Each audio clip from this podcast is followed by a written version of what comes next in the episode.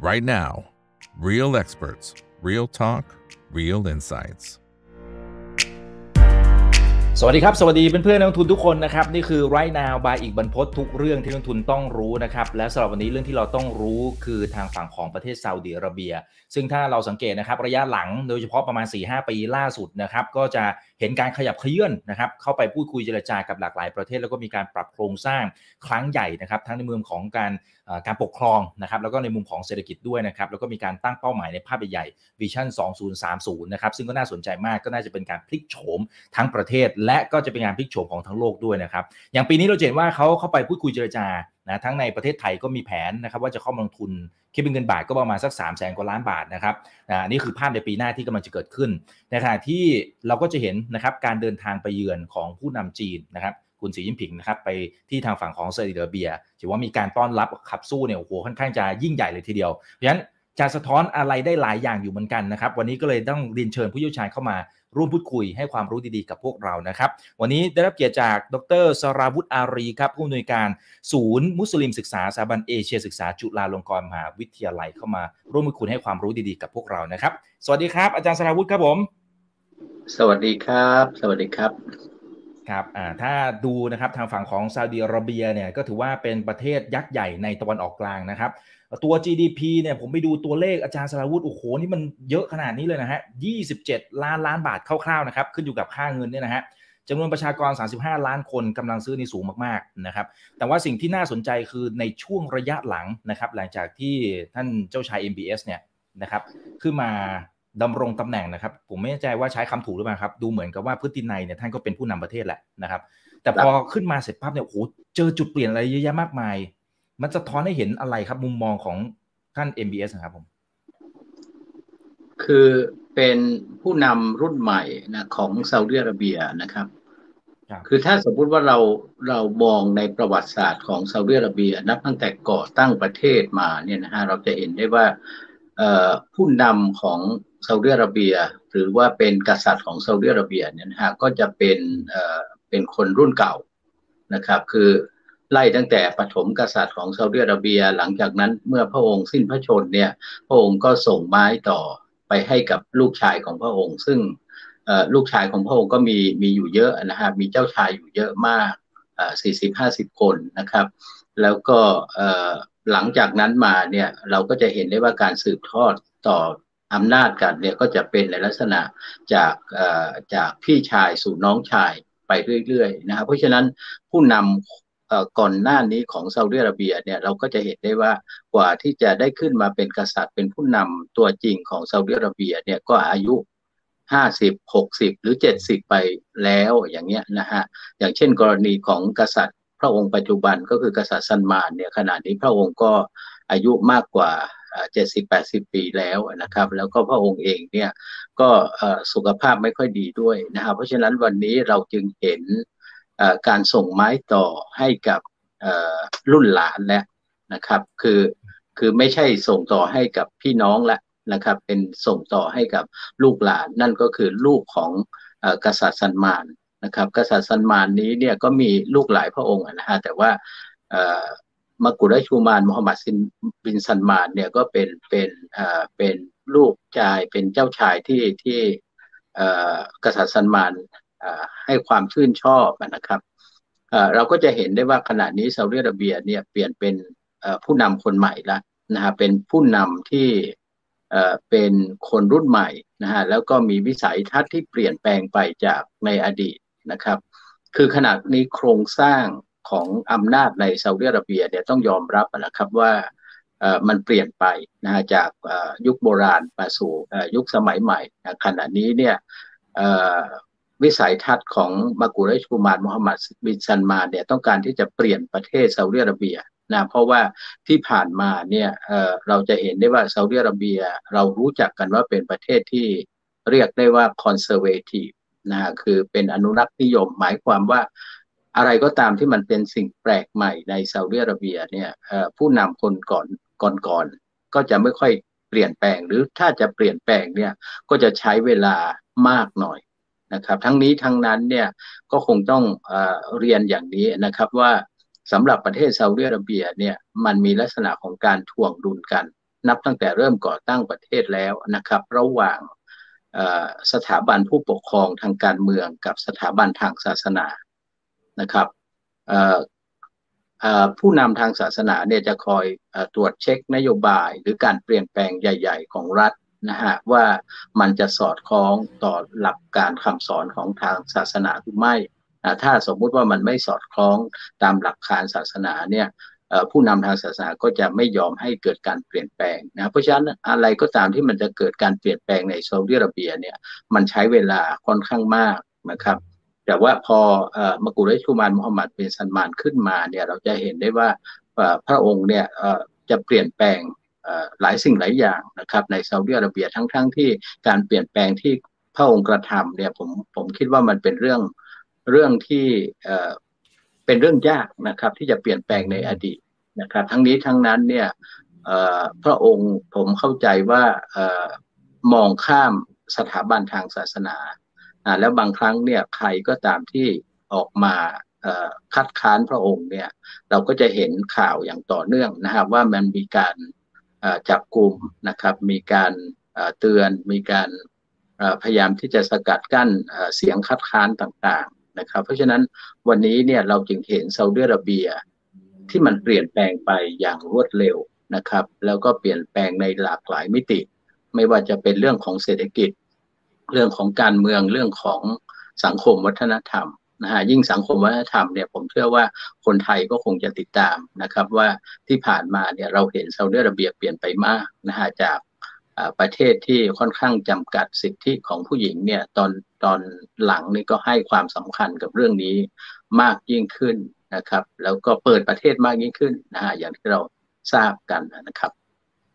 อืมครับ แต่ที่อาจารย์สราวุธบอกเมื่อสักครู่นี้นะครับ ว่าอ่า หลายหลายท่านหลายหลายอย่างเนี่ยนะครับที่ท่านทำเนี่ยก็ค่อนข้างจะเป็นเรื่องยาก แต่ท่านอาจจะมองข้ามไปบางส่วนโอเค เมื่อสักครู่นี้อาจจะเป็นเรื่องของอสิทธิของสุภาพสตรีนั่นคือมุมหนึ่งนะครับ แต่ว่าในมุมของความขัดแย้งก่อนหน้านี้เองเราจะเห็นในหลาย ๆ ประเทศเองอาจจะเป็นคู่กรณี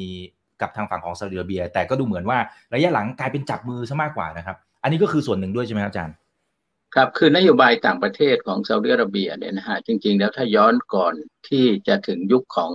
มูฮัมหมัดบินซันมานหรือ MBS เนี่ยนะฮะเราก็จะเห็นได้ว่าซาอุดิอาระเบียไม่ค่อยมีนโยบายต่างประเทศเชิงรุกมากนักนะฮะก็คือ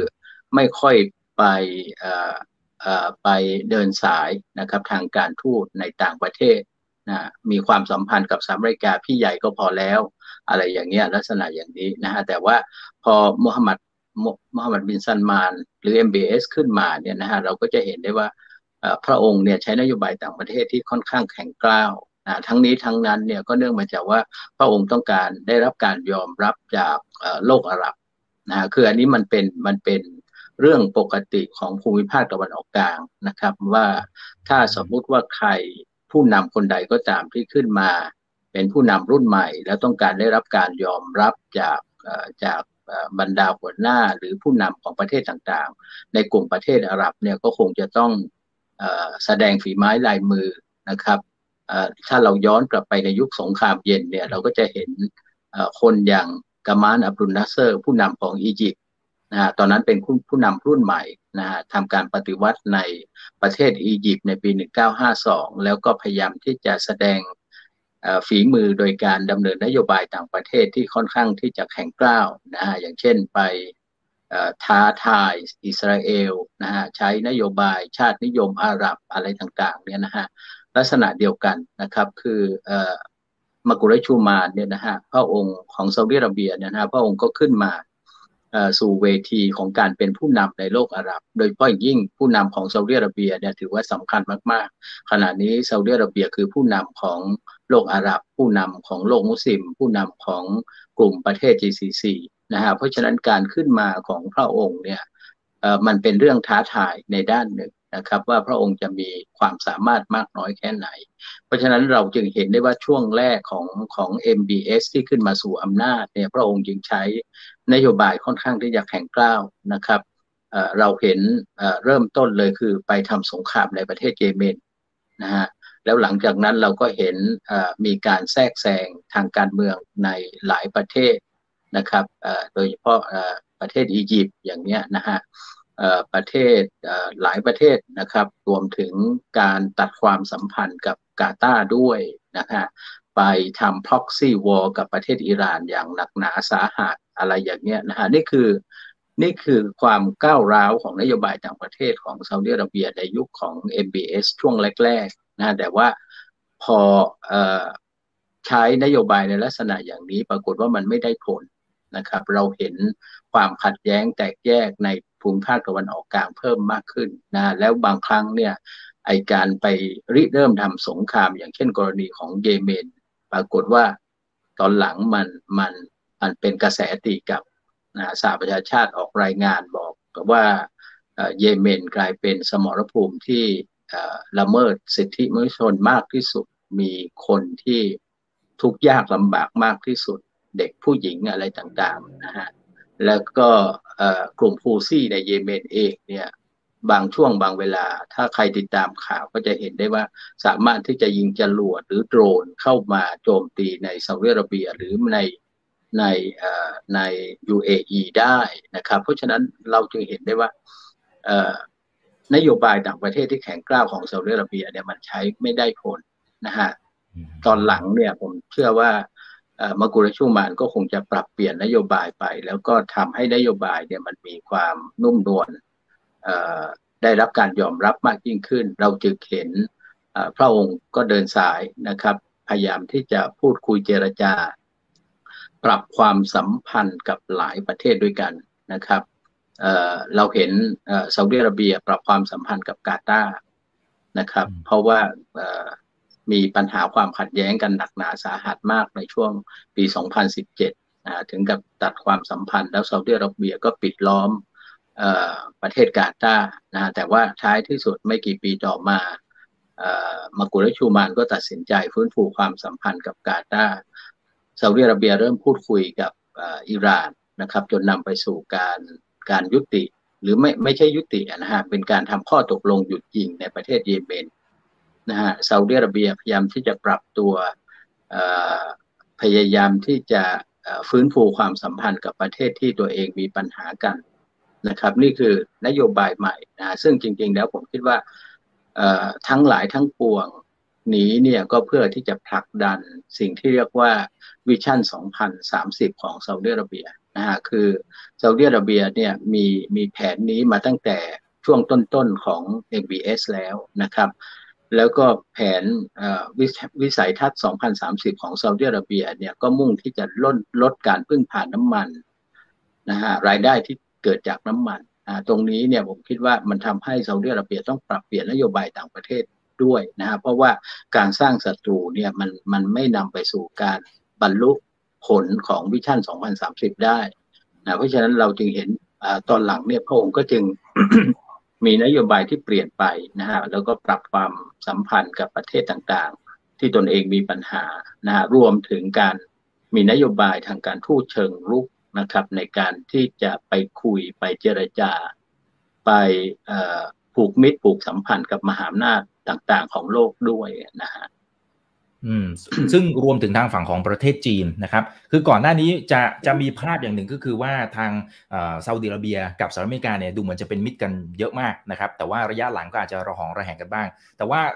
ในช่วงประมาณไม่กี่เดือนที่ผ่านมาเราเห็นนะครับว่าจีนกับซาอุดิอาระเบียเนี่ยโอ้เขาทำข้อตกลงเยอะแยะมากมายเลยนะครับอาจารย์สราวุฒินะครับเออตรงนี้ตรงนี้มันสะท้อนมุมมองของทางฝั่งของซาอุดิอาระเบียที่เปลี่ยนแปลงไปอย่างไร ในเชิงของการถ่วงดุลของมหาอำนาจที่เขาต้องดีลด้วยครับ คือคือคือผมคิดว่าซาอุดิอาระเบียเองเนี่ยไม่ได้มีนโยบายเฉพาะ diversify economy นะครับคือคือลดการพึ่งพาน้ำมันนะแล้วก็มีรายได้มีเศรษฐกิจที่หลากหลายมากยิ่งขึ้น แต่ว่าในในเชิงความสัมพันธ์ระหว่างประเทศเนี่ยตอนหลังเนี่ยซาอุดิอาระเบียก็มีนโยบายในลักษณะที่เป็น diversify alliance ด้วยนะครับคือคือสร้างพันธมิตรที่มันมีความหลากหลายมากยิ่งขึ้น นะครับ ก่อนหน้านี้เราทราบกันดีนะฮะว่าซาอุดิอาระเบียเนี่ยเป็นประเทศมิตรแท้ของของสหรัฐอเมริกานะฮะแล้วความสัมพันธ์ระหว่างสองประเทศนี้เนี่ยมันก็ตั้งอยู่บนฐานที่เรียกว่า oil for security นะครับคือน้ำมันแลกความมั่นคงนะฮะเป็นอย่างนี้มา 60-70 ปีแล้วนะครับคือเอ่อซาอุดิเอ่อคือสหรัฐอเมริกาเนี่ยก็จะให้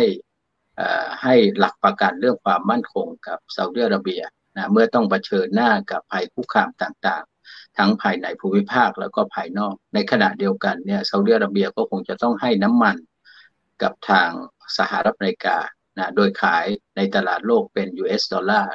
นะหรือที่เราเรียกว่าเปโตรดอลลาร์นั่นเองนี่คือสูตรความสัมพันธ์ของ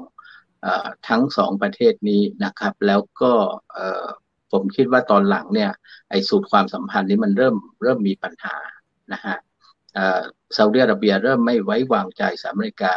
ในการที่จะเป็นตัวค้ำประกันความมั่นคงให้กับซาอุดิอาระเบีย เราเห็นเมื่อปี 2019 เนี่ยนะฮะ เห็นชัดเจนนะครับว่ากลุ่มฟูซี่ใช้จรวดหรือโดรนเข้ามาโจมตีคลังน้ำมันของซาอุดิอาระเบีย จนทำให้ซาอุดิอาระเบียมีปัญหาในเรื่องของการส่งออกน้ำมัน น้ำมันจำนวนเยอะเลยที่ ที่ไม่สามารถส่งออกได้นะครับในช่วงนั้นถ้าใครจำได้นะฮะตรงนี้เนี่ยมันเกิดขึ้นเหตุการณ์นี้มันเกิดขึ้นต่อหน้าต่อตากองกำลังของสหรัฐอเมริกาที่ประจำการอยู่ในในซาอุดิอาระเบียนะรวมถึงอาวุธยุทโธปกรณ์ต่างๆ ที่สหรัฐอเมริกาขายให้กับซาอุดิอาระเบียนะแต่ว่าอาวุธและกองกำลังทหารของสหรัฐอเมริกาไม่สามารถที่จะ ป้องกันซาอุดิอาระเบียได้นะแล้วก็ทั้งสองประเทศนี้เนี่ยก็เริ่มมีปัญหาระหว่างกันหลายเรื่องจริงๆ ถ้าถ้าย้อนกลับไปเนี่ยก็คงจะนับตั้งแต่หลังเหตุการณ์นายวันวันนะครับ คือย้อนกลับไปเมื่อสักประมาณ 20 กว่าปีที่แล้ว ตอนนั้นถ้าใครจำได้เนี่ยสหรัฐอเมริกาก็ออกรายงานมาบอกว่า 15 ใน 19 คนที่เป็นคนถล่มตึก World Trade เนี่ยเป็นคนสัญชาติซาอุดิอาระเบีย นักการเมืองอเมริกันหลายคนก็ออกมาชี้ว่าซาอุดิอาระเบียอาจจะมีส่วนเกี่ยวข้องกับเหตุการณ์นายวันวันนะจนกระทั่งมีการออกกฎหมายในยุคของโอบามานะถ้าผมจำไม่ผิดกฎกฎหมายนายวันวันที่จะเล่นงานซาอุดิอาระเบีย ให้ซาอุดิอาระเบียต้องรับผิดชอบต่อผู้ที่เสียหายในเหตุการณ์นายวันวันนะครับ นี่คือ นี่คือความสัมพันธ์ที่มันเริ่มเริ่มร้าวนะครับ แล้วก็เราเห็นสิ่งที่ตามมาก็คือว่าช่วงสงครามอิรักปี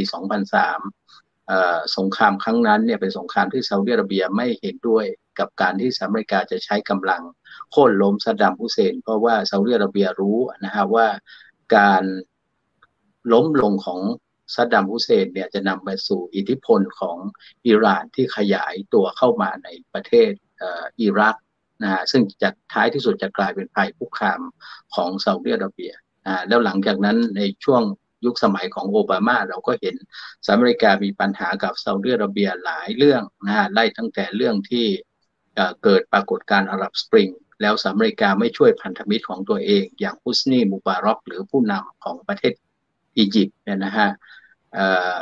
ปรากฏว่าถูกโค่นล้มนะฮะท่ามกลาง สถานการณ์การลุกคือขึ้นของประชาชนในช่วงนั้นนะฮะแต่ว่าปรากฏว่าโอบามาไม่ช่วยอะไรเลยนะนอกจากจะไม่ช่วยแล้วเนี่ยโอบามายังยังพูดถึงเรื่องของประชาธิปไตย ยังพูดถึงเรื่องของการฟังเสียงประชาชนในประเทศอียิปต์ต้องการที่จะเปลี่ยนภูมิภาคตะวันออกกลางเป็นประชาธิปไตย ซึ่งสิ่งนี้เนี่ยมันเป็นความท้าทายของซาอุดิอาระเบียซาอุดิอาระเบียไม่ต้องการการเปลี่ยนแปลง ทางการเมืองในลักษณะอย่างนั้นนะครับ เพราะฉะนั้นซาอุดิอาระเบียเนี่ยก็ไม่พอใจโอบามาไม่พอใจสหรัฐอเมริกานะแล้วก็มันก็มีอีกหลายเรื่องในยุคนั้น อย่างเช่น กรณีที่สหรัฐอเมริกาไปเจรจาตกลงกับอิหร่านทำข้อตกลงนิวเคลียร์นะครับบรรลุข้อตกลงนิวเคลียร์กันได้เมื่อปี 2015 เหตุการณ์อันนี้ก็เป็นอีกเหตุการณ์หนึ่งครับที่ที่ผมคิดว่าซาอุดิอาระเบียไม่พอใจอย่างยิ่ง มันมีอีกหลายเหตุการณ์นะแต่ว่า ถ้าเรารวบรัดไปอธิบายกันในยุคของทรัมป์เนี่ยผมคิดว่าน่าสนใจในยุคของทรัมป์เนี่ยทรัมป์มีความสัมพันธ์ที่ดี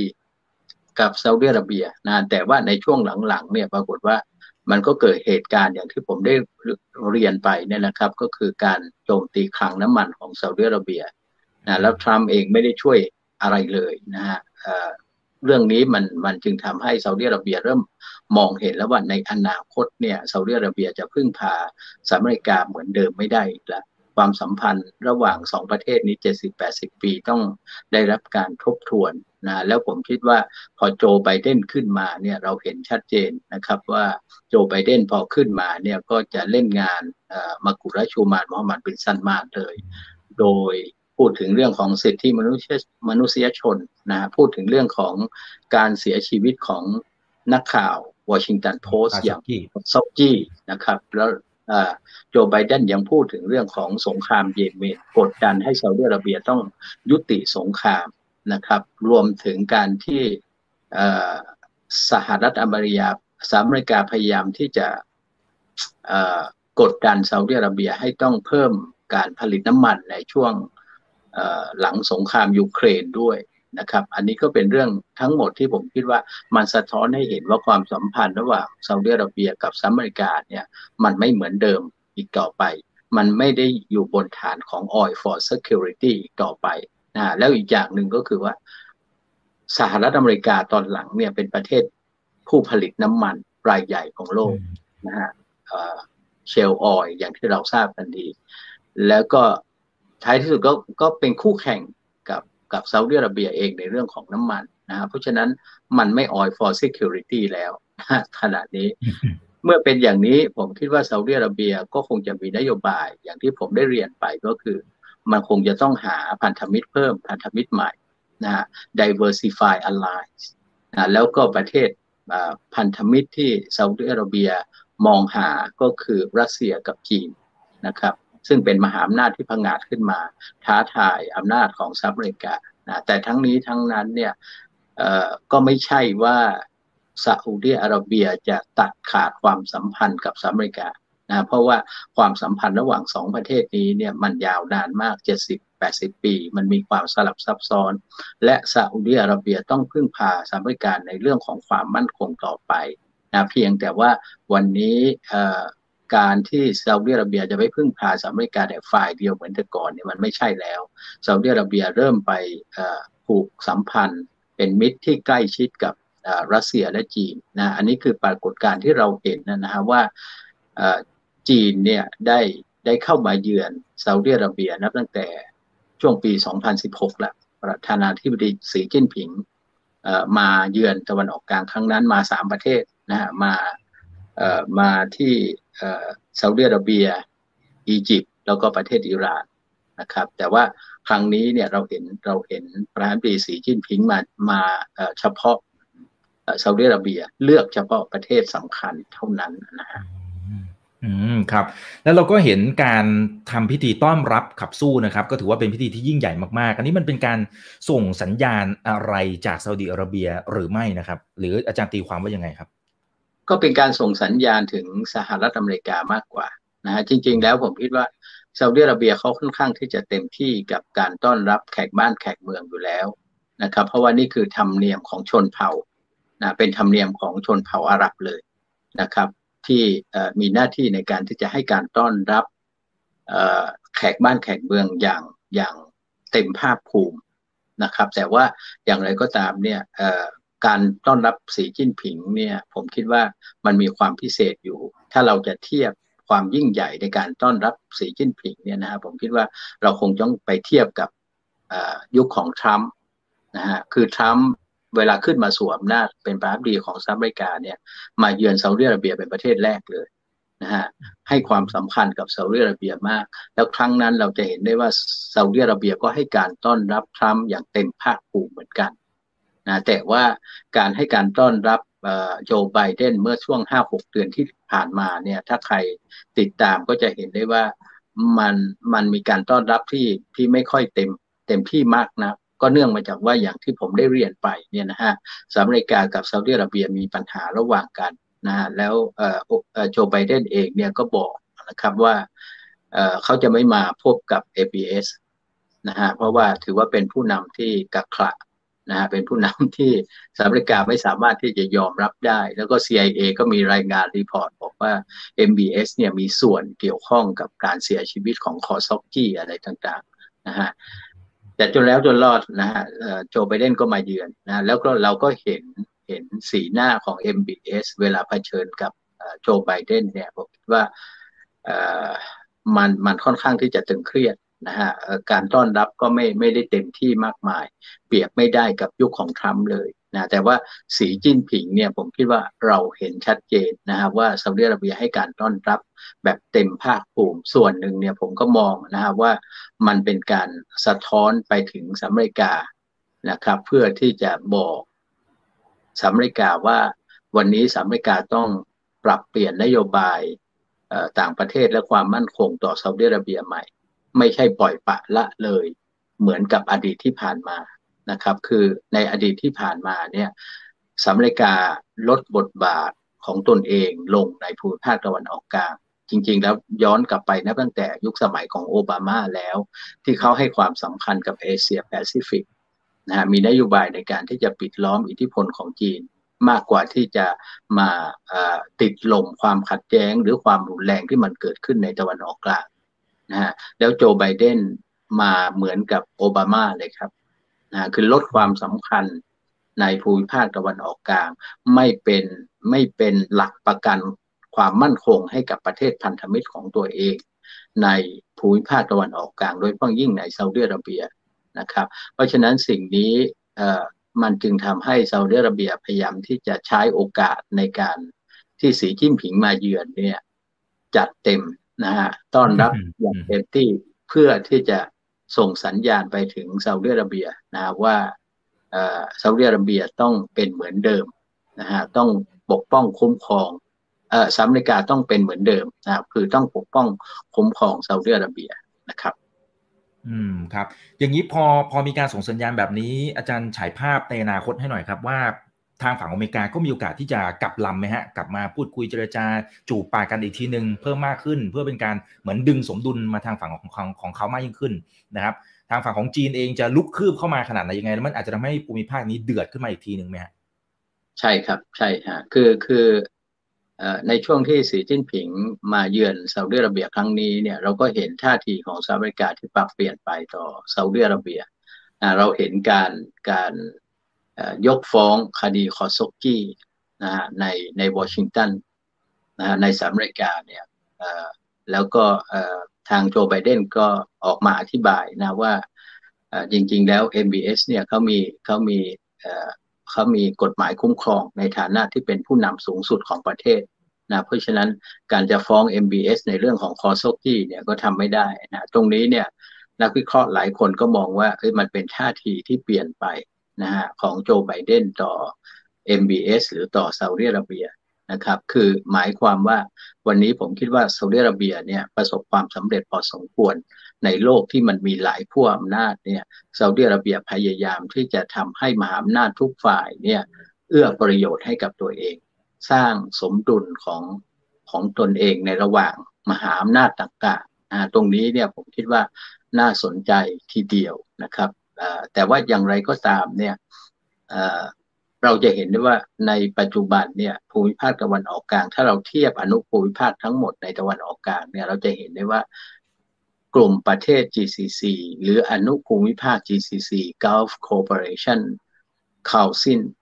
กลุ่มคณะ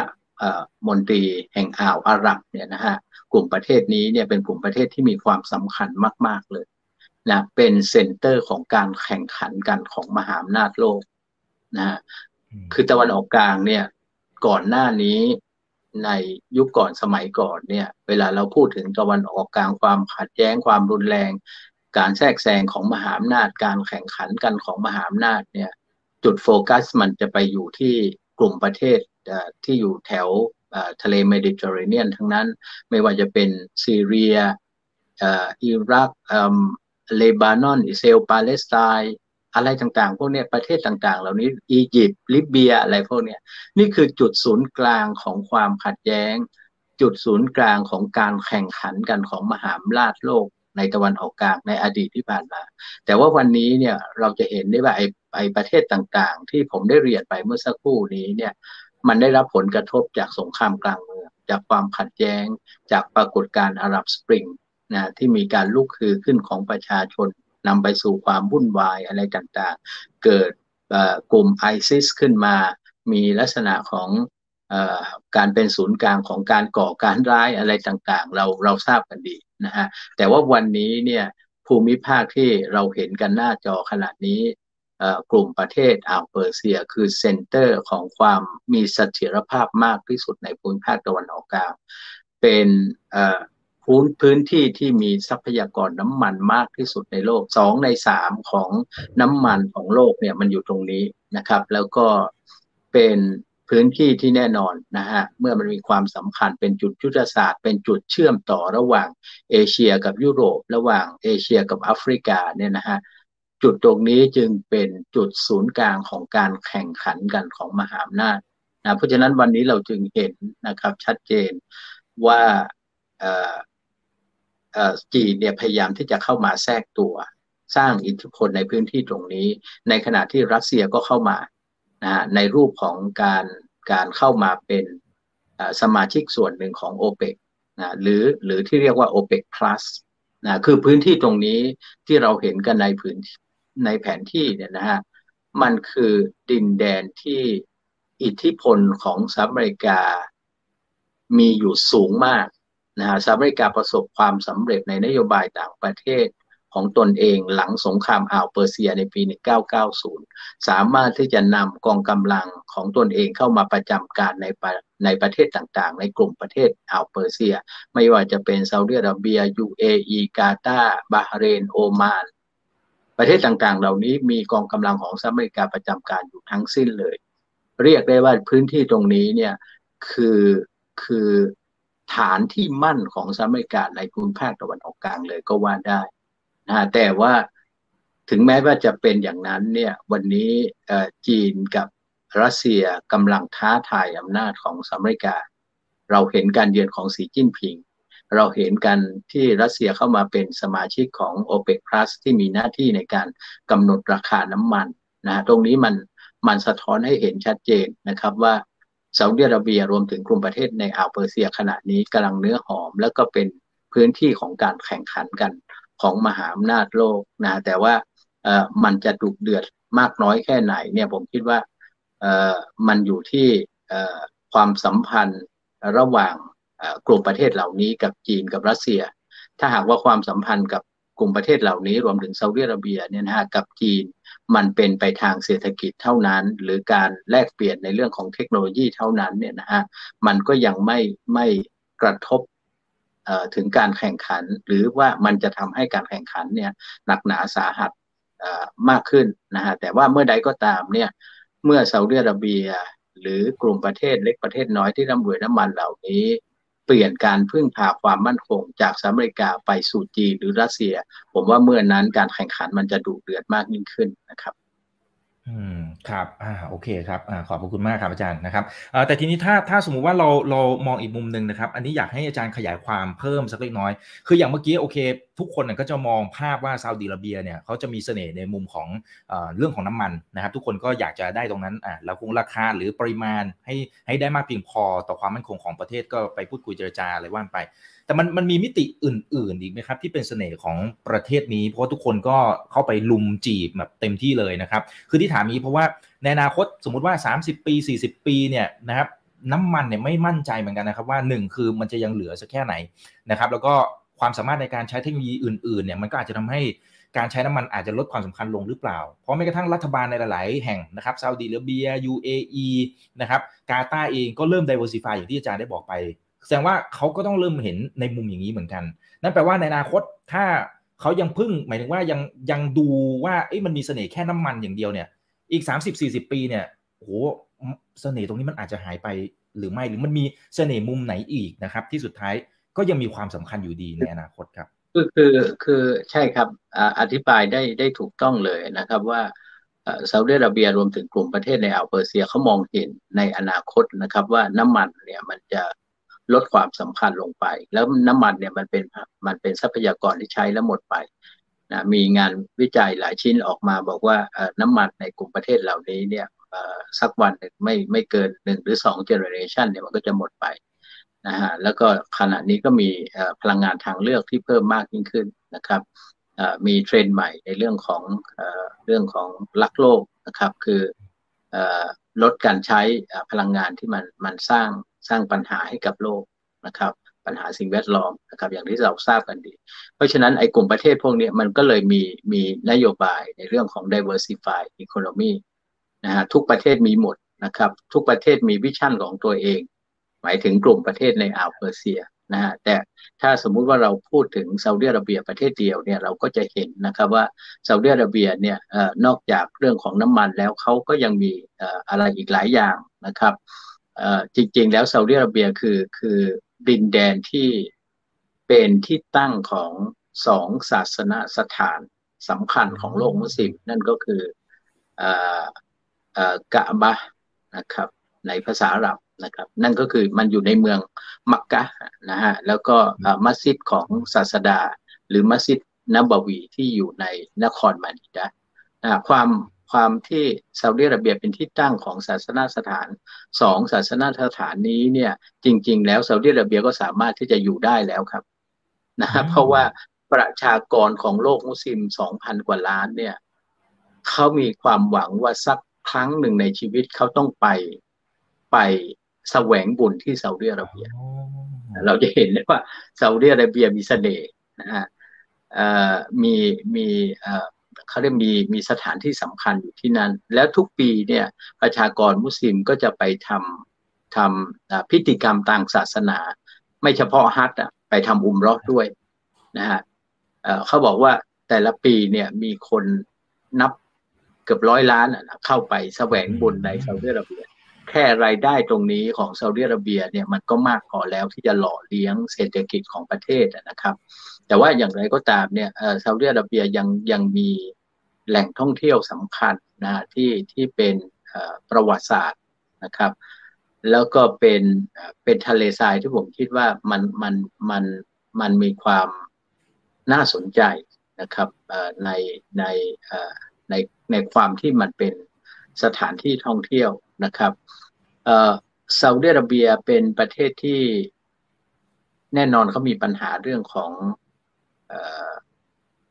ความมั่นคงทางอาหารนะแต่ว่าอย่างไรก็ตามเนี่ยเเขาก็พยายามที่จะพลิกพื้นทรายให้เป็นสีเขียวนะเขามีโครงการของวิชั่น 2030 ของเขาเนี่ยนะครับคือพูดง่ายๆว่าจริง ๆ แล้วเนี่ยซาอุดิอาระเบีย ก็นอกจากเรื่องของน้ำมันแล้วเนี่ยเขาก็จะมีก็มีเรื่องของศาสนานะเขามีทรัพยากรอื่นๆนะเขามีแหล่งท่องเที่ยวนะแต่ปัญหาของเขาก็คือเรื่องของความมั่นคงทางอาหารนะฮะแล้วก็เรื่องของเรื่องของการเกษตรอะไรอย่างเงี้ยที่ที่มันมันทำไม่ค่อยได้นะเพราะว่าพื้นที่ส่วนใหญ่ของประเทศ ซาอุดิอาระเบียเนี่ยถึงแม้มันจะใหญ่มากเลย แต่ว่าส่วนใหญ่แล้วเนี่ยมันมันก็เป็นทะเลทรายนะครับ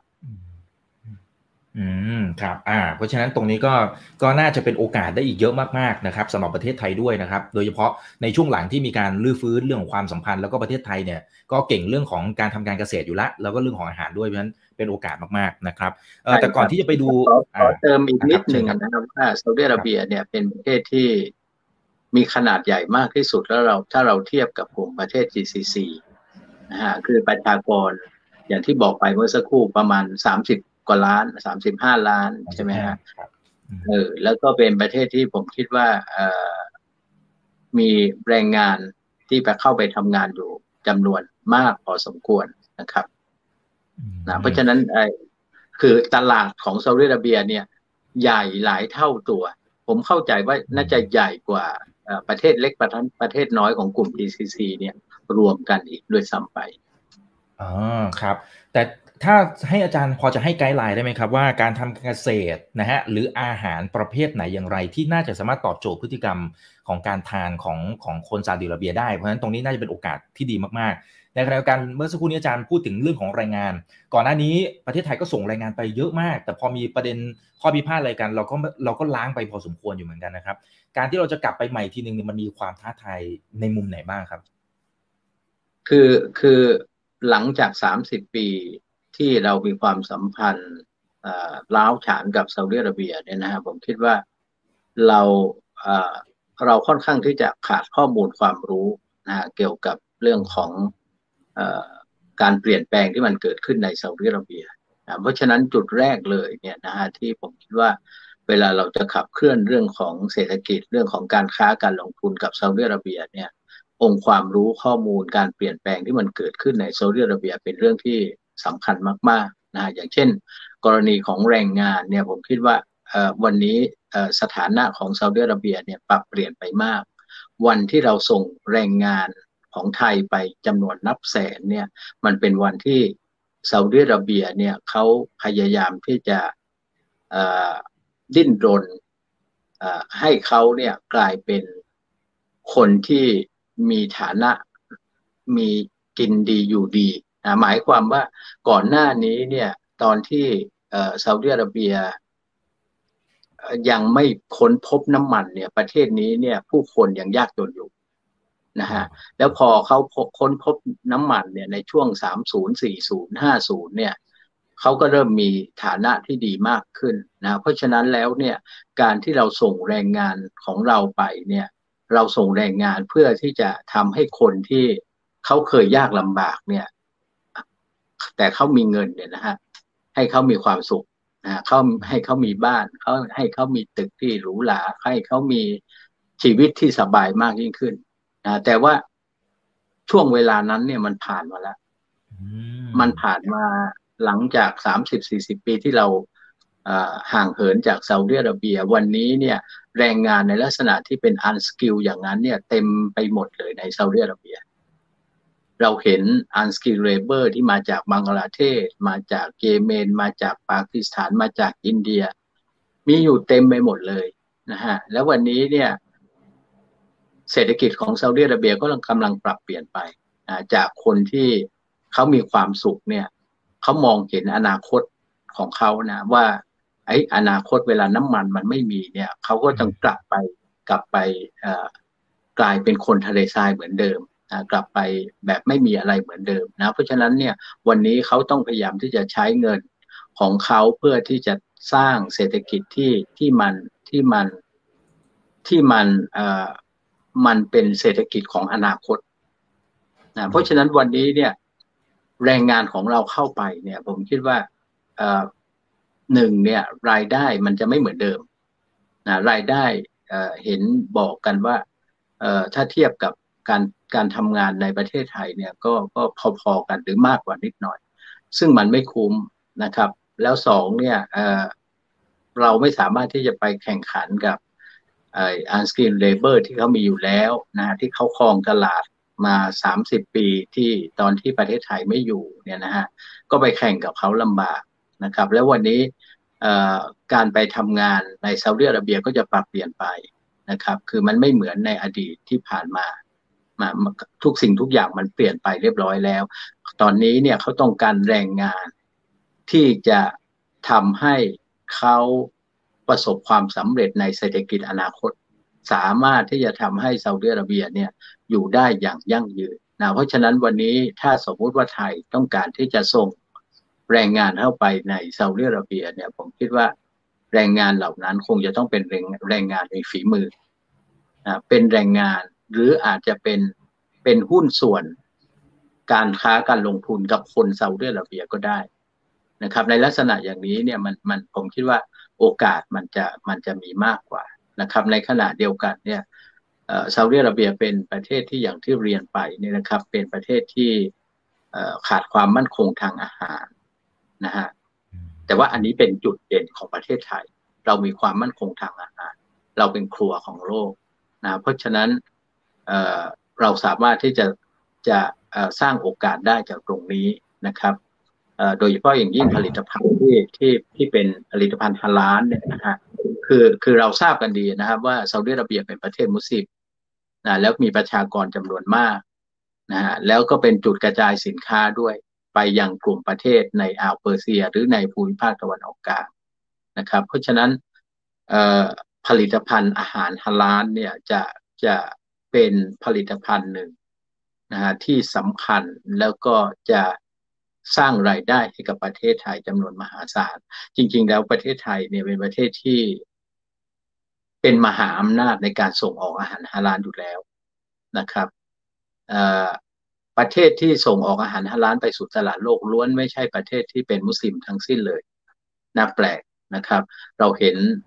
สหรัฐอเมริกาบราซิลออสเตรเลีย อินเดียอะไร ประเทศต่างๆ เหล่านี้ไม่ได้เป็นประเทศมุสลิมเลย แต่ว่าเป็นมหาอำนาจของการส่งออกอาหารฮาลาลป้อนให้กับโลกมุสลิม แล้วก็สร้างรายได้ให้กับแต่ละประเทศเนี่ยจำนวนมหาศาลแล้วหนึ่งในสิบของประเทศมหาอำนาจส่งออกอาหารฮาลาลไปยังโลกมุสลิมเนี่ยก็คือประเทศไทยนะแต่ว่าที่ผ่านมาเนี่ยเราส่งอาหารฮาลาลไปให้โลกมุสลิมก็ก็จริงนะแต่ว่าเราไม่ได้ส่งให้ซาอุดิอาระเบียมากนะัก เนื่องมาจากว่าเรามีปัญหาเรื่องความสัมพันธ์ อาจจะส่งออกไปให้กับซาอุดิอาระเบียบ้าง แต่ว่าไม่มากนักนะครับ เพราะฉะนั้นวันนี้เนี่ยผมคิดว่ามันมันคือจุดเริ่มต้นใหม่ที่เราจะสามารถส่งสินค้าฮาลานเราเนี่ยไปขายที่นั่น แล้วก็ใช้ซาอุดิอาระเบียเนี่ยเป็นจุดกระจายสินค้าไปยังภูมิภาคประเทศต่างๆ ในกลุ่มประเทศอ่าวเปอร์เซียนะครับ จริง ๆ แล้วผมคิดว่าไทยเองคงจะได้ประโยชน์มากกว่านั้นนะครับในฐานะที่อย่างที่ผมได้เรียนไปเนี่ยซาอุดิอาระเบียเป็นประเทศที่เป็นพี่ใหญ่ของโลกมุสลิมนะคือเขาเป็นเขาเป็นผู้ก่อตั้งองค์กรที่เรียกว่า Organization of Islamic Cooperation หรือ OIC ที่มีสมาชิกอยู่ 57 ประเทศ ล้วนแล้วแต่เป็นประเทศมุสลิมทั้งนั้นเลย ประเทศซาอุดิอาระเบียคือพี่ใหญ่ ประเทศซาอุดิอาระเบียขณะนี้เนี่ยก็เป็นผู้นำของกลุ่มประเทศในโลกอาหรับ หรือกลุ่มที่เรียกว่าสันนิบาตอาหรับนะมีสมาชิกอยู่ 22 ประเทศนะแล้วซาอุดิอาระเบียก็เป็นเป็นเป็นพี่ใหญ่ของกลุ่มประเทศ GCC เป็นประเทศขนาดใหญ่มากที่สุดของกลุ่มประเทศ GCC มีน้ำน้ำมันสำรองมากที่สุดด้วยนะครับ เพราะฉะนั้นเมื่อเป็นอย่างนี้เนี่ยผมคิดว่า ประเทศไทยสามารถที่จะใช้ซาอุดิอาระเบีย จากการฟื้นฟูความสัมพันธ์ครั้งนี้เนี่ยในการทำให้ซาอุดิอาระเบียเป็นประตูของประเทศไทย เปิดไปสู่โลกมุสลิม เปิดไปสู่โลกอาหรับ เปิดไปสู่กลุ่มประเทศใน GCC นะตรงนี้เนี่ยผมคิดว่ามันสร้างโอกาสให้กับผู้ประกอบการเยอะมากนะครับ อืมครับ อาจารย์พอจะยกตัวอย่างพฤติกรรมการทานของซาอุดิอาระเบียได้ไหมครับ ว่าปกติเขาเขาเป็นยังไง คือถ้าเป็นภาพลักษณ์ที่เรารับรู้นะฮะเวลาที่เราดูหน้าข่าวเราจะรู้สึกว่าเขาพรีเมียมนะฮะแล้วก็เวลาที่เขามาเมืองไทยเนี่ยเราจะเห็นตามหน้าข่าวว่าโอ้เขาเวลาที่เขาพักทีเนี่ยเขาพักโรงแรมแบบหรูห้าดาวหกดาวอะไรว่านไป แต่จริงๆแล้วเป็นยังไงฮะอันนี้เผื่อเผื่อจะเป็นโอกาสให้กับนักลงทุนหรือผู้ประกอบการที่ดูเราอยู่ณตอนนี้นะครับ ครับก็เอ่อจริง ๆ แล้วเอ่อหลายคนก็พูดนะว่าเอ่อคนเอ่อคนซาอุดิอาระเบียผู้บริโภคนั้นเนี่ย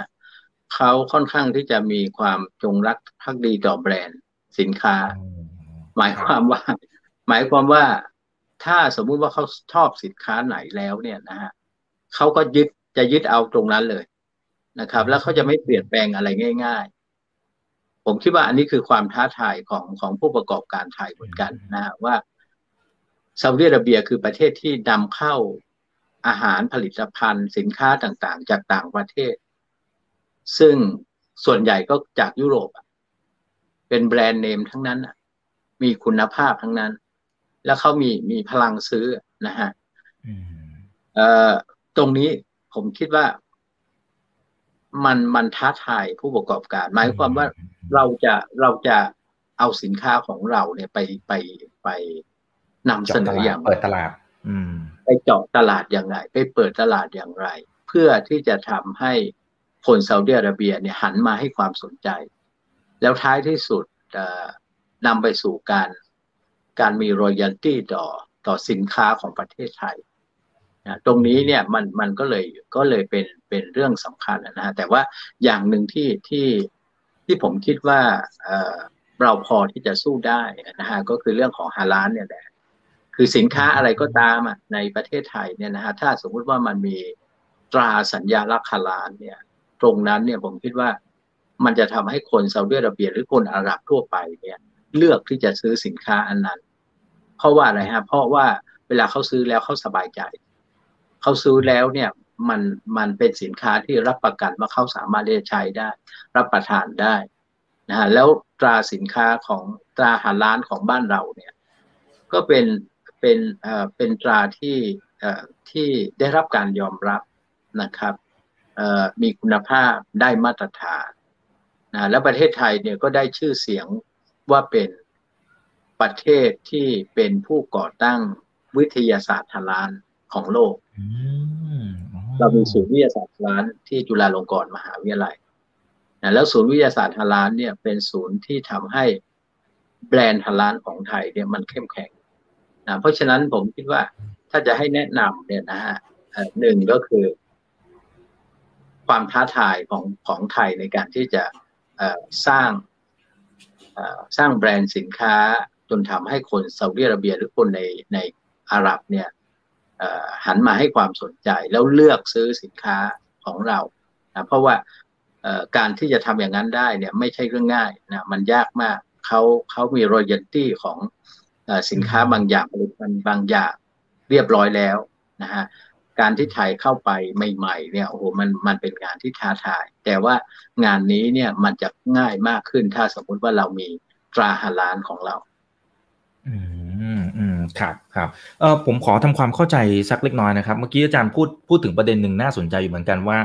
ประเทศที่มีการส่งออกพวกอาหารฮาลาลเนี่ยส่วนใหญ่อาจจะไม่ใช่ประเทศมุสลิมซะด้วยซ้ำ คือ perception ของของเขานี่เป็นยังไงเหรอฮะหมายถึงว่า คือคือถ้าสมมติเราเรามองจากตัวเราเองเราจะรู้สึกว่าโหมันต้องเอามาจาก original ที่เขาถึงจะทำถูกต้องตามหลักศาสนาหรือว่าอะไรว่ากันไปเนี่ยนะครับ แต่แต่ภาพที่เป็นความเป็นจริง ถ้าตัวเลขสถิติที่อาจารย์เล่ามาเมื่อสักครู่นี้มันมันกลับไม่ใช่ตรงนี้มันมันสะท้อนยังไงครับ คือเขาเขาไม่ได้เขาไม่ได้แคร์ตรงนั้นหมายถึงว่าเขาเขายึดตัวฮาลาลถ้าได้ตราปั๊บอันนี้โอเคละติ๊กถูกละอย่างนั้นเลยอย่างนั้นใช่ไหมอาจารย์ แค่ตรงนั้นเลยใช่ไหมครับ คือคือสินค้าในประเทศของเขาเองเนี่ย คือคือเราจะเห็นเลยว่า ไอ้ตราฮาลาล หรือ certif certify ฮาลาลเนี่ยนะฮะการรับรองฮาลาลกระบวนการการรับรองฮาลาลของของประเทศในโลกมุสลิมเนี่ยไม่ค่อยพัฒนามากนะนอกจากจะเป็นเป็นประเทศที่ส่งออก อย่างเช่นมาเลเซียอย่างเงี้ยเขาอาจจะให้ความสำคัญแล้วก็พัฒนา นะที่มันไม่ค่อยพัฒนาในกลุ่มประเทศในโลกมุสลิม เพราะว่าสินค้าต่างๆที่มันวางอยู่บนเชลเนี่ยคนของเขาเนี่ยค่อนข้างที่จะเชื่อได้ว่าไอ้สินค้าต่าง ๆ เหล่านั้นมันทลานอยู่แล้ว เพราะว่าคนของเขาผลิตเองนะคนมุสลิมผลิตเอง เพราะฉะนั้นไม่ไม่ต้องไปตรีตาไม่ต้องไปขอการรับรองฮาลาลนะเพราะฉะนั้นเขาก็เลยจะไม่ ไม่ค่อยให้ความสำคัญกับเรื่องของกระบวนการการรับรองฮาลาลในบ้านเขาในกลุ่มประเทศในโลกมุสลิมนะแต่ว่าสำหรับประเทศที่ไม่ใช่มุสลิมเนี่ย แล้วมีประชากรมุสลิมเป็นชนกลุ่มน้อยเนี่ย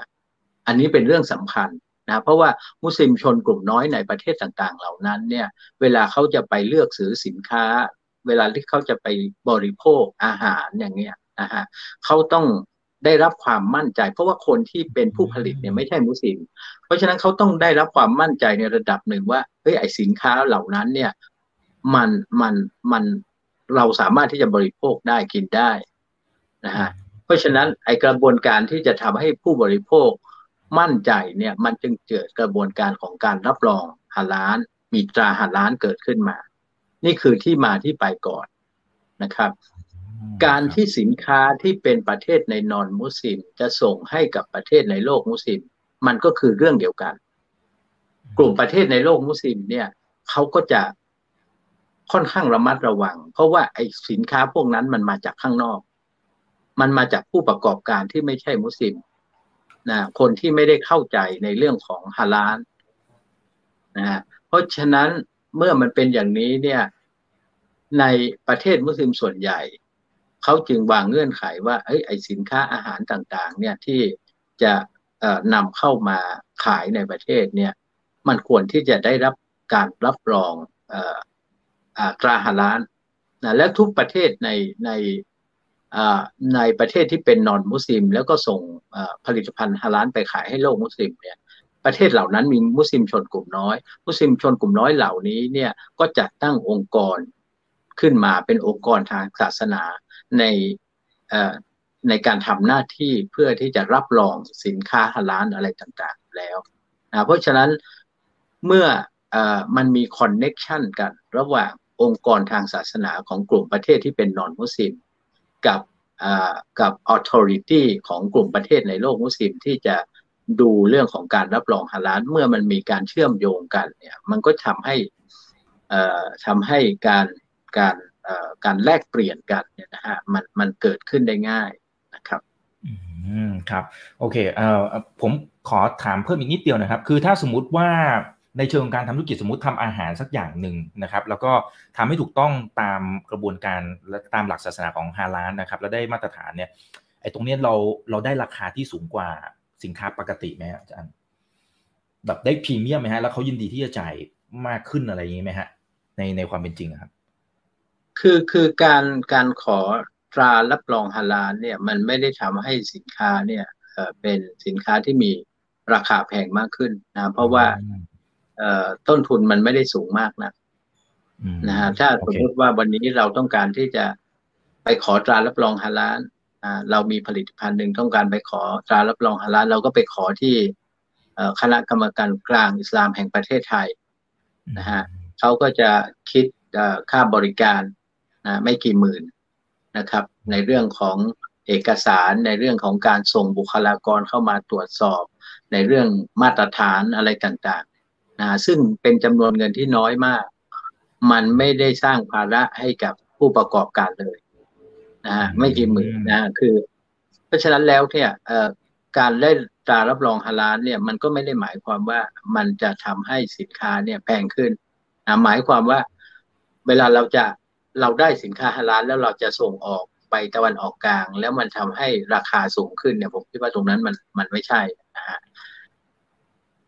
อืมอืมครับผม อ่าโอเคนะครับอ่าเดี๋ยวผมขอดูคำถามจากผู้ชมทางบ้านอาจจะสักหนึ่งถึงสองคำถามนะครับ ตอนนี้อ่าสวัสดีทักทายนะครับหนึ่งพันสองร้อยท่านนะ ยังไงกดไลค์กดแชร์ทุกช่องทางด้วยนะครับ โอเคนะครับนี่นะฮะเขาบอกว่าจีนกับซาอุดีอาระเบียจีนเนี่ยบอกว่าจะไปซื้อน้ำมันจากซาอุดีอาระเบียนะครับ ในราคาที่ discount ลงมานะครับเอ่อสิ่งที่ทางฝั่งของจีน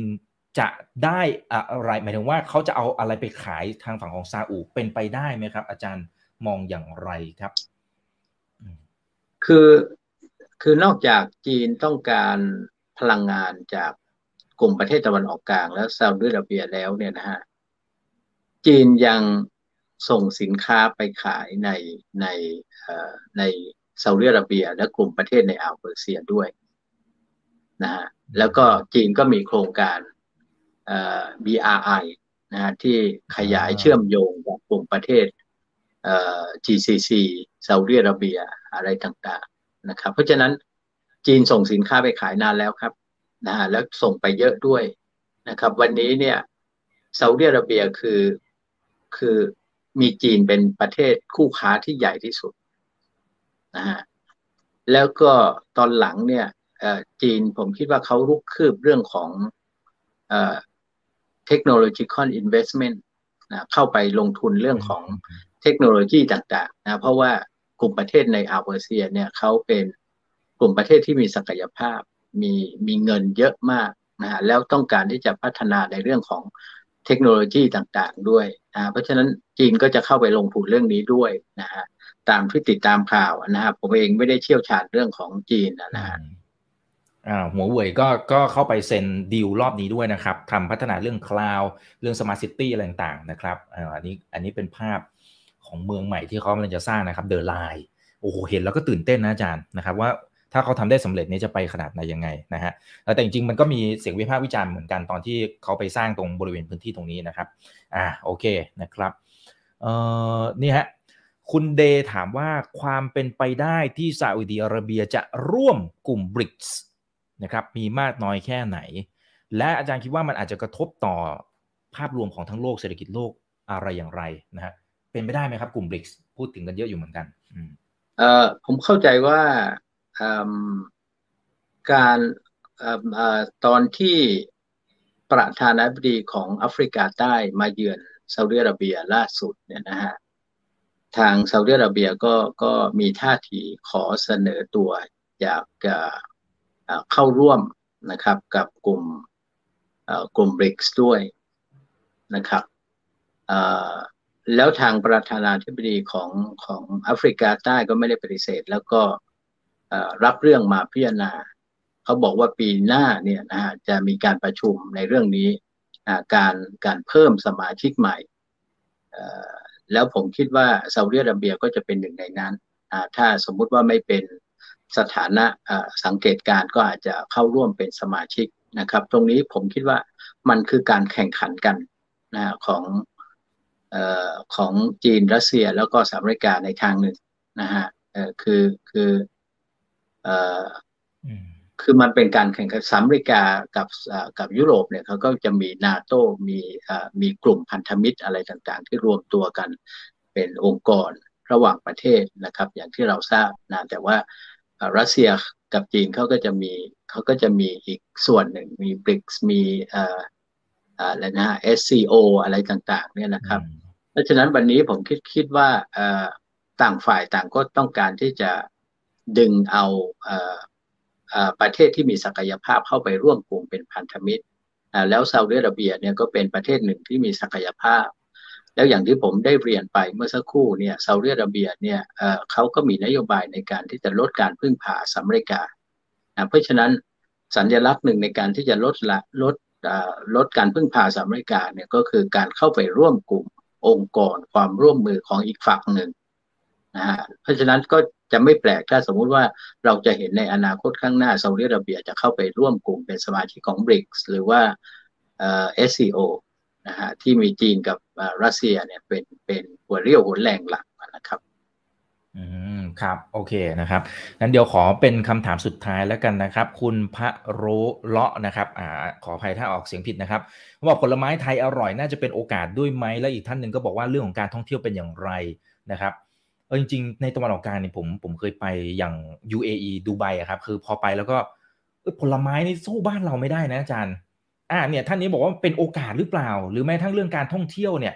นะฮะอย่างอัตตานะครับเขาตั้งเป้าว่าเดี๋ยวจะต้องมีนักท่องเที่ยวซาอุมาบ้านเราเนี่ยสามแสนคนเลยนะครับ อาจารย์จะโตจากก่อนโควิดสิบเท่านะ เป็นไปได้แค่ไหนครับอาจารย์ คือเรื่องเรื่องเรื่องการท่องเที่ยวเนี่ย ผมคิดว่าประเทศไทยคงคง ได้รับประโยชน์ชัดเจน ทั้งเรื่องของการที่เราจะไปสร้างความร่วมมือกับ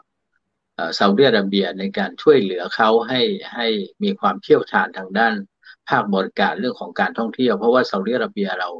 ทราบกันดีว่าเขาไม่มีประสบการณ์เรื่องนี้เขาเพิ่งประเทศเขาเพิ่งเปิดประเทศมาไม่กี่ปี แล้วก็การท่องเที่ยวก็เป็นหนึ่งในโครงการที่จะลดการพึ่งพาน้ำมัน นะครับ เพราะฉะนั้นซาอุดิอาระเบียเขาผลักดันเรื่องนี้เต็มที่เขาตั้งเป้าไว้นะว่าแต่ละปีเนี่ยเขาจะมีนักท่องเที่ยวมากกว่าหนึ่งร้อยล้านในไม่กี่ปีข้างหน้าอย่างเงี้ยนะฮะแต่ว่าเขาไม่มีประสบการณ์นะไม่เหมือนกับประเทศไทยที่มีจุดแข็งตรงนี้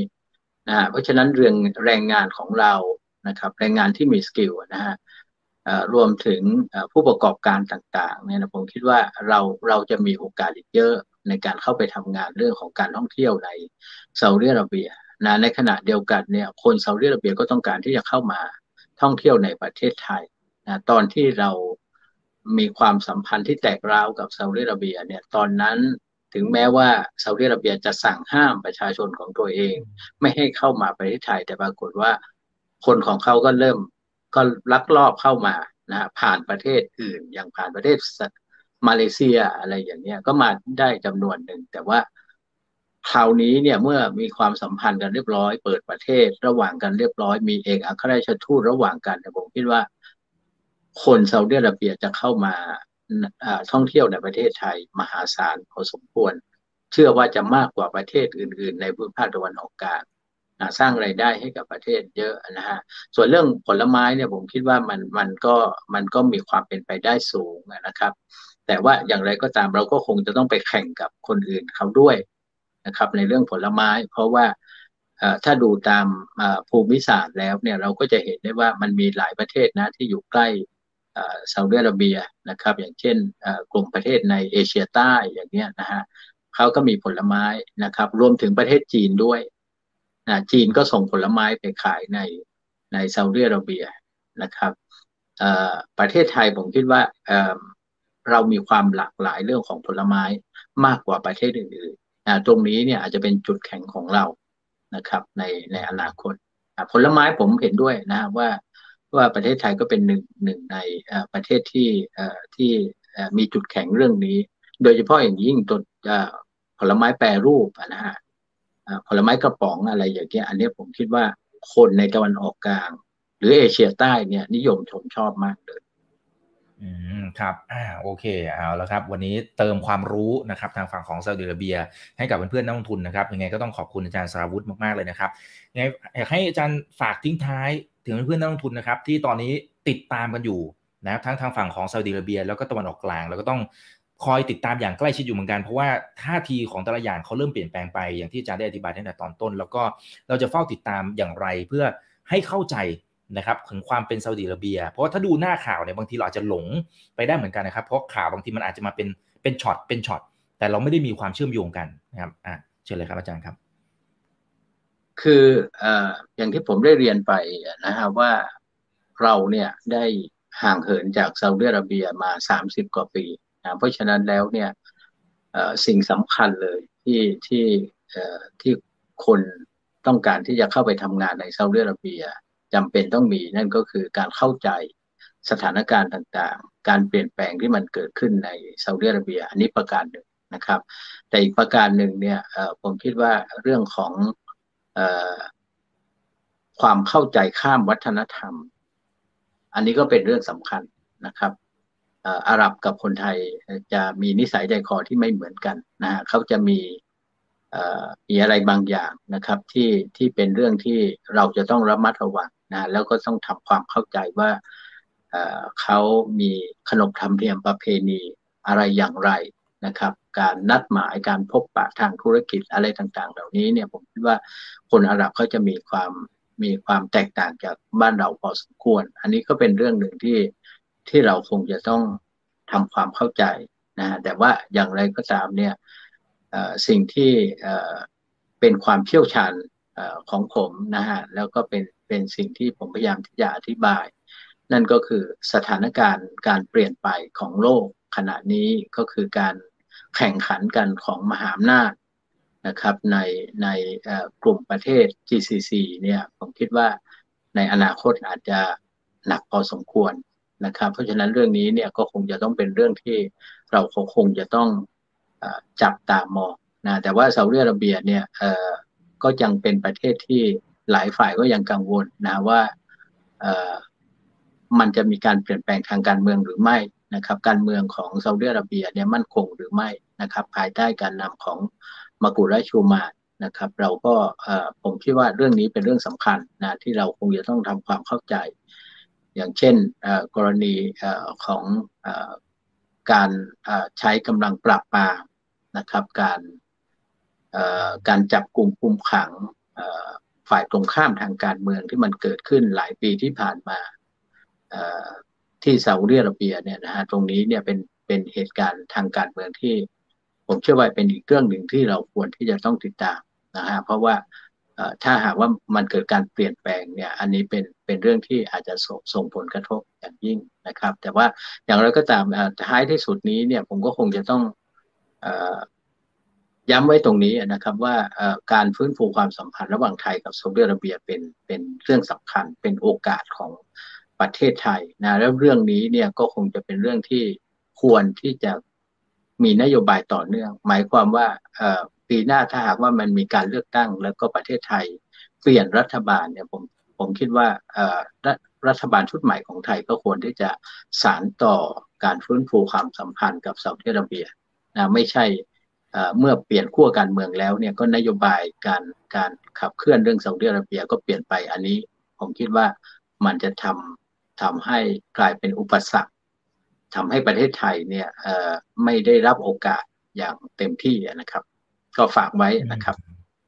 อืมครับอ่าเพราะฉะนั้นอันนี้ถือว่าเป็นโอกาสที่ดีมากๆเพียงแต่ว่าต้องศึกษาเพิ่มเติมด้วยนะครับ แล้วเดี๋ยวครั้งต่อไปก็จะขออนุญาตเรียนเชิญอาจารย์สราวุธให้ความรู้ดีๆกับพวกเราแบบนี้นะครับ วันนี้ขอบพระคุณมากครับผม ส่วนครั้งหน้าจะเป็นเรื่องไหนเดี๋ยวรอติดตามนะครับ นี่คือ right now by อีกบรรพททุกเรื่องที่นักทุนต้องรู้ครับ สวัสดีครับ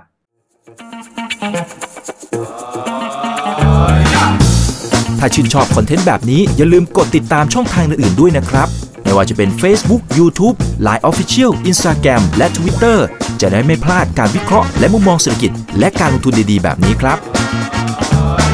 อย่าลืมนะครับว่าเริ่มต้นวันนี้ดีที่สุด ขอให้ทุกท่านโชคดี และมีอิสรภาพในการใช้ชีวิต ผม อีกบรรพฒนาเพิ่มสุขครับ